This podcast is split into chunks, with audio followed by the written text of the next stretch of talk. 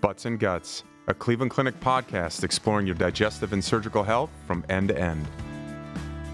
So, welcome to another episode of Butts and Guts. I'm your host, Scott Steele, Chairman of Colorectal Surgery here in beautiful Cleveland, Ohio and I'm very pleased to have Dr. Jeremy Lipman with me, one of the members of my staff. And Jeremy's an associate professor of surgery at Cleveland Clinic Lerner College of Medicine. Jeremy's also been the program director for the general surgery residency here at Cleveland Clinic since 2016. Jeremy, welcome to Butts and Guts. Thanks. Thanks a lot for having me. Thanks for including me. So I'd like to start out these. Tell us, where are you from? Uh, how to come to the point that you wound up here at the Cleveland Clinic? Grew up in Pittsburgh, and uh, Cleveland was always an athletic rival, but, you know, stay true to the Steelers, no offense. Went to medical school in Philadelphia and afterwards in my residency at Case Western here in Cleveland and really fell in love with the city. And when the opportunity arose to come over here and work, jumped on it. It's a great place to be, as you know. Well, that's awesome. And uh, we're very, very lucky to have you here. So today we're going to talk a little bit of something called ulcerative colitis falls under the umbrella of inflammatory bowel disease, and obviously that, along with Crohn's disease and indeterminate colitis, are kind of the trifecta under that umbrella. But we're going to focus specifically on ulcerative colitis. So, first thing right off the bat, what is ulcerative colitis? Yeah, good question. So, ulcerative colitis is one of the inflammatory bowel diseases. So, it's a disease that causes inflammation in your colon, and usually it is limited to the colon. Um, whereas some of the other things you mentioned, like Crohn's disease, can involve really any part of the gastrointestinal tract, anything from your mouth all the way down to your bottom. Ulcerative colitis tends to really be focused just in the colon. And that's one of the things that makes it different, and it's why it's called colitis for the colon. Where's it come from? Is it something that I that I eat and I get, or uh, what's the origin of it? Yeah, there's probably a genetic component. It tends to run in families. Uh, we know that people that have identical twins or also uh, have it in other members of their family tend to be at higher risk. There's a lot of it that we don't understand yet. There's elements probably related to the environment and where you grow up, but it's nothing that you did or didn't do that led you to get it. It's bad luck, bad genes, but fortunately, there are things we can do to help to get people better with it. Okay, so let's take a step back and let's say I'm a patient, I got some GI type symptoms. What are some of the more common symptoms that people would experience that may raise a red flag to say, oh, I might have ulcerative colitis? Yeah, any change in how your bowel movements are going and how your bowels are feeling should prompt a visit to see your doctor, probably. With ulcerative colitis specifically, people tend to get crampy abdominal pain, diarrhea. Sometimes they see blood in their stool. They may notice that they have weight loss loss of energy, just not feeling well. And so any of those things should probably get them a trip to the doctor to, to see what's going on, try to sort it out. How common is ulcerative colitis? I mean, uh, if you ever notice a little bit of blood in your stool or you occasionally get diarrhea or something like that, should be worried that you got ulcerative colitis? No, ulcerative colitis is not common. We see it a lot here because that's what we do, but it's not a very common disease. So most people who have diarrhea ate some bad food or just something that didn't agree with them. It's when this goes on for weeks and weeks and months, that's when it's time to get something checked out A little bit of blood when you wipe, it's probably worth getting a visit to the doctor, make sure nothing bad's going on. But it's when you're seeing it over and over again and it becomes a chronic problem that you need to worry about something like this. Do you have to worry at all about uh, the age that you are? If you're somebody out there, let's say that's listening to the podcast, that they're uh, 15 versus somebody else who's 86, I mean, is there a certain kind of patient that epitomizes ulcerative colitis? What does that patient look like? Patients can get ulcerative colitis basically throughout their life. It's really uncommon in young kids, less than 10 years old. But the typical person is going to be in their 20s or 30s or maybe in their 60s, not typically very young people or very, very old people. So you mentioned a couple of things that I want to kind of go back on. So patients might have crampy abdominal pain, they have the diarrhea, and occasionally and then they get some blood in their stools. Are there any other manifestations, or is it just diarrhea or just the abdominal pain that could tip people off? Does it affect any other organs in the body? Yeah, it's a it's a strange disease because it really starts in the colon but can affect a lot of other things. People can get pain in their joints like arthritis. They can get problems on their skin with either these little red bumps that can show up or sometimes even worse wounds that can show up on the skin, something called pyoderma gangrenosum. Sounds terrible. It is terrible. Not very common fortunately. Uh, people can get problems with their eyes, where their eyes get red and burning and watery. Uh, rarely people can get trouble with their back or trouble with their liver. So maybe another thing to raise some of the the red flags that if you're having these abdominal complaints and some of these other things going on, maybe they do tie together, and your doctor can help you sort that out. Okay, so I'm a patient out there and I'm listening to this podcast. I'm thinking to myself, I experienced some of those symptoms that Dr. Lipman is talking about who should they go to and what can they expect during that office visit? I mean, the first visit, in my opinion, should always be to the primary doctor. They know you best, they know your history, they know your family, and can help to route you to the right person. And when you go in, they'll talk to you and ask about all these symptoms and signs that we've been talking about. They'll examine you, do a head to toe exam, maybe do a rectal exam. Not fun, but important. And probably the next step will be to refer you for a colonoscopy with either a gastroenterologist or a colorectal surgeon. Take a look inside, see what's the lining of the colon look like, because that's really where the rubber meets the road on this one. If the lining of the colon is inflamed and ulcerated, that's what we use to say that this is some type of colitis, probably ulcerative colitis.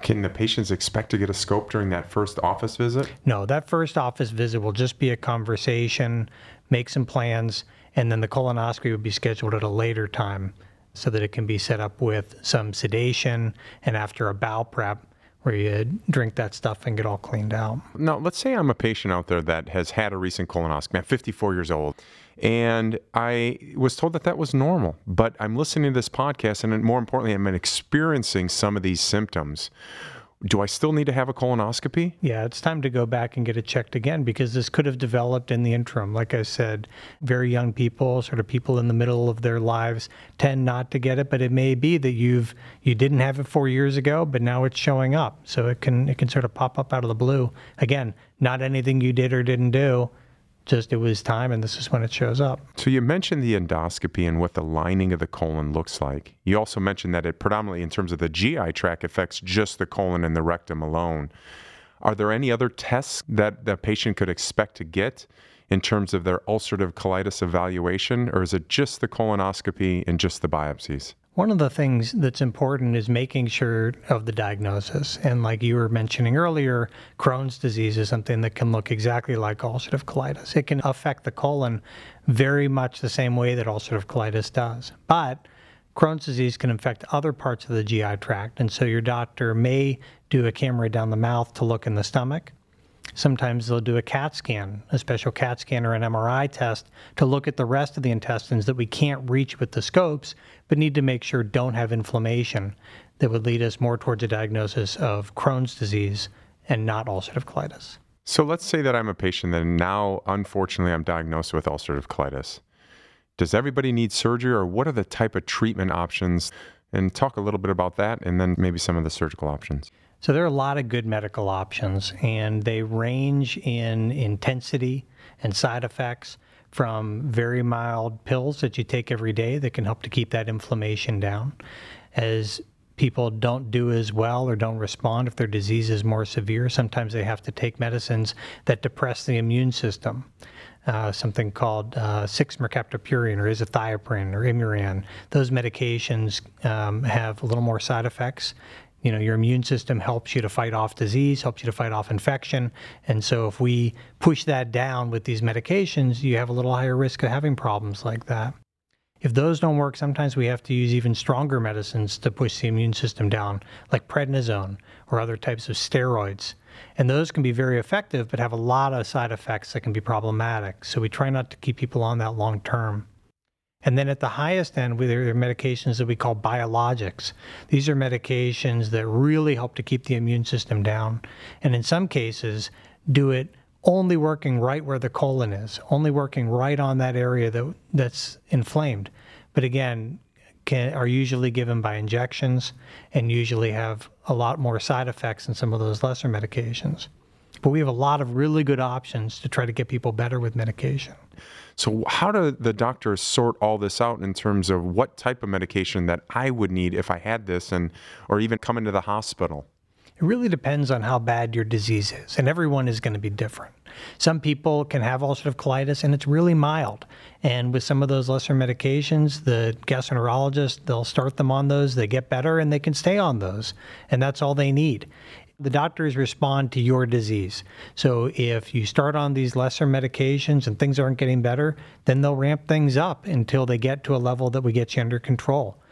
Sometimes, when they first get diagnosed, people have extremely severe disease and they do have to come into the hospital because they're having so much diarrhea or they're so weak and malnourished that we have to give them nutrition and fluids in their IV. We have to give them steroids in their IV and really go at it very aggressively, starting with those biggest medications to try to keep them safe and get them healthy right away.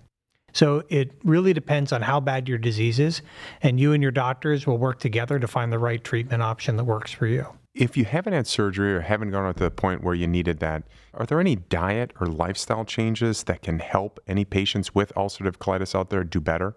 Well, definitely not smoking is important. Cigarettes are definitely out. Um, otherwise, just following a healthy diet. There's not really a great uh, recommendation that if you eat this, then your disease will get better or stay under control. Patients will find that some foods aggravate their symptoms more than others, and obviously they should avoid those. But there's not one thing that I can tell someone or give them a brochure that says if you eat this, you'll get better. What about probiotics? I hear probiotics are activated cultures in yogurts. Is there any role for those in patients with ulcerative colitis? You know, probiotics are probably not harmful. And if you take one and it makes you feel better, then fantastic. Keep taking it. They can be expensive, though and there's definitely not evidence that it's going to make anything better long term. So if it's not making you feel better, it's probably not worth it. So you're a surgeon and you treat patients that have ulcerative colitis. So let's step on to surgery right now. So first and foremost, what are some of the reasons that you as a surgeon would take a patient to the operating room for ulcerative colitis? So there's really two types of patients that are going to end up in surgery. One is that very, very sick patient we were talking about who could not function at home. So much diarrhea, malnourished, you know, in bad shape in the hospital, and we do it as an emergency to get them better and get them safe from the severe inflammation that's going on in their colon. On the other side is going to be patients that just are not getting better with the medicines. And usually that's a long conversation between me as a surgeon, their gastroenterologist, and the patient about where they are. And should we keep going up on medications? Or have they reached the maximum dose of medication? There's nothing else to try, but they're still having bad symptoms and they, they can't get better. And it comes down to their lifestyle. Rarely people can get cancer from ulcerative colitis. And those people need to have surgery as well in order to treat the cancer, just as we do for other colon cancers. Yeah, let's let's start right there with the cancer thing. So, is ulcerative colitis mean that I have cancer? No, ulcerative colitis is not cancer. It's totally separate. But having that inflammation in your colon for a long time puts you at risk for getting cancer, and that risk goes up the longer you have it. And by about 10 or 20 years, that risk starts to get pretty significant if it's not well controlled. So, are patients that have ulcerative colitis short of having an operation are there any surveillance guidelines or recommendations that patients with ulcerative colitis will go on to make sure that they don't develop a cancer or to assess their disease? Yeah, so like we were talking about, the patients that do well on the medications or their symptoms are controlled, they do still have that cancer risk. And one of the things, in addition to how they feel that their gastroenterologist is going to want to use to make sure they're doing okay, is a colonoscopy. Usually every year, every other year if they're doing real well. And at that time, they'll take some biopsies and make sure there's nothing in there that's leading towards cancer that may make us want to think about doing surgery earlier to prevent them from getting into trouble down the road. Okay, so let's circle back to surgery now. So now we have our patient, let's say they don't have cancer, but they're not responding well to medications. What are the operative procedures that are at your disposal as a surgeon that some of the patients with ulcerative colitis could undergo? So, the mainstay of surgery is removing the colon. That sounds crazy to a lot of people. Your colon is a nice thing to have, but you don't need it. Uh, lots of people don't have their colon. We remove the colon. We leave behind the muscles, though, that give you control of your bowel movements, your sphincter muscles. And so we have a couple options. One is to just close everything up, be totally done, and do a permanent ileostomy bag, where the small intestine that's left behind, we don't remove any of the small intestine, where that comes up to the skin, and then the poop goes out into a bag for the rest of somebody's life. The plus side of that is they have no more ulcerative colitis. They all of their symptoms go away. They come off the medications. They feel fantastic, and they never have to have another scope in their bottom ever again because it's all closed up and done. The other option, though, is to try to put the bowels back together. We can make a new rectum out of the small intestine. We take the small intestine and fold it around and do some origami on it and then plug it back into the bottom. We call that a J pouch. And people sometimes get confused about a bag and a pouch, and it all sounds sort of similar. When we talk about the bag or the ostomy bag, that's the thing on the skin. The other alternative is to do the pouch, which is the small intestine folded to create a new rectum and then plugged into the bottom. And that can let people go back to having bowel movements the way they always have. You mentioned the bag and the pouch, which is really confusing to a lot of people, and I can understand that. Does this all happen at the same time? Did they just go in for an operation and all of a sudden the colon and the rectum is removed and they wake up with a new rectum and there's no bags or anything like that? Or what's this all about? So, because the operations are big and usually the patients are very sick when we're going to surgery, we typically do it in two or three steps. Usually, we can do the operations laparoscopically with small incisions, and we go in, and the first step is to get the majority of the colon out. And with the colon out, the disease pretty much goes away. People feel better. They come off the medications. They get healthy again. They get back to their life. When they're ready, we can then go back and take out the bit of colon that we've left behind. It's called the rectum, the last bit down there right before it comes out the bottom. And we create the J pouch. The J pouch has a lot of places where the bowels are joined to each other and there's a lot of things that can go wrong if it's not done just right. We want it to heal in perfectly. And to let that happen, they keep the ileostomy bag while the J pouch is healing. Then we go back in one last time for a much smaller operation to close up the ostomy bag, and then they're good to go. And what can patients that have their colon and rectum and get this J pouch, what kind of function can they expect to have? Most people can expect to have about four to six bowel movements a day, sometimes one overnight, and usually with good control, meaning they get to the bathroom in time. And four to six might sound like a lot of bowel movements, but for someone with bad ulcerative colitis who's going 10, 15, 20 times a day, it really is a blessing.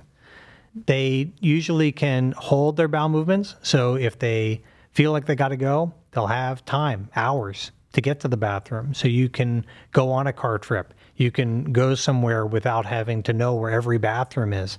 And a lot of ulcerative colitis patients, as their disease gets severe, will tell you exactly that, that they can't do those things. And as soon as they walk into uh, a restaurant or a movie theater, the first thing they're doing is scoping out the bathrooms, and that can all go away.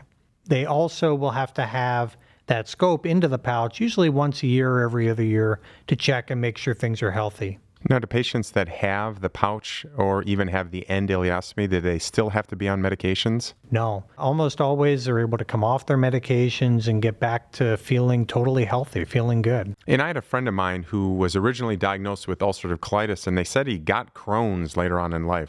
Do, do you catch Crohn's, or what, what's that all about? The pouch can have problems down the road. And one of the problems you can get is where the pouch gets inflamed uh, something called pouchitis, or sometimes what can happen is it can actually turn out that what looked very much like ulcerative colitis at the outset was actually Crohn's. Like I said a while ago, Crohn's can look just like ulcerative colitis. It can affect only the colon. It can not be in any other parts of the intestine. And sometimes after the J pouch is made down the road, Crohn's changes start to show up in the pouch and can cause problems with the pouch. That only happens to about 10 or 15% of people. Most people don't have that problem. And just to clarify, you don't necessarily just have a pouch that Crohn's can uh, go later. A person could have an end ileostomy and Crohn's could kind of Absolutely. rear its head. Absolutely, yeah. So sometimes they can look identical for a while and then down the road that other finding can show up that makes us realize that it really was Crohn's the whole time. Okay, any other final thoughts or things that if you were going to give words of wisdom to patients with ulcerative colitis or symptoms of ulcerative colitis, what's some take home messages? I think it's really important to have a good relationship with your gastroenterologist, and you're going to help to drive the care that you get. Patients that get better with medications, fantastic. I'm a surgeon. I love operating. I love doing these operations, but I'm much happier when people don't need it. But if you do, then there are options beyond the medications, and you can come and see us and help to get you better. Okay, we like to wind up with some quick hitters. So, real quick favorite sport, Hockey, favorite meal, pizza, what's the last book that you've read? uh, getting to yes. And although you've lived in a lot of different places, tell the audience what's something that you like about Cleveland? I love the restaurant scene here. It's uh, it's really fantastic. Well, Jeremy, thanks you so much for joining us here on Butts and Guts. And to learn more, please download our free ulcerative colitis treatment guide at clevelandclinic.org slash IBD. That's clevelandclinic.org slash IBD. And to make an appointment with a Cleveland Clinic specialist, please call 216 444 7000. Jeremy, thanks so much for joining us. Thank you very much for having me. That wraps things up here at Cleveland Clinic. Until next time, thanks for listening to Butts and Guts.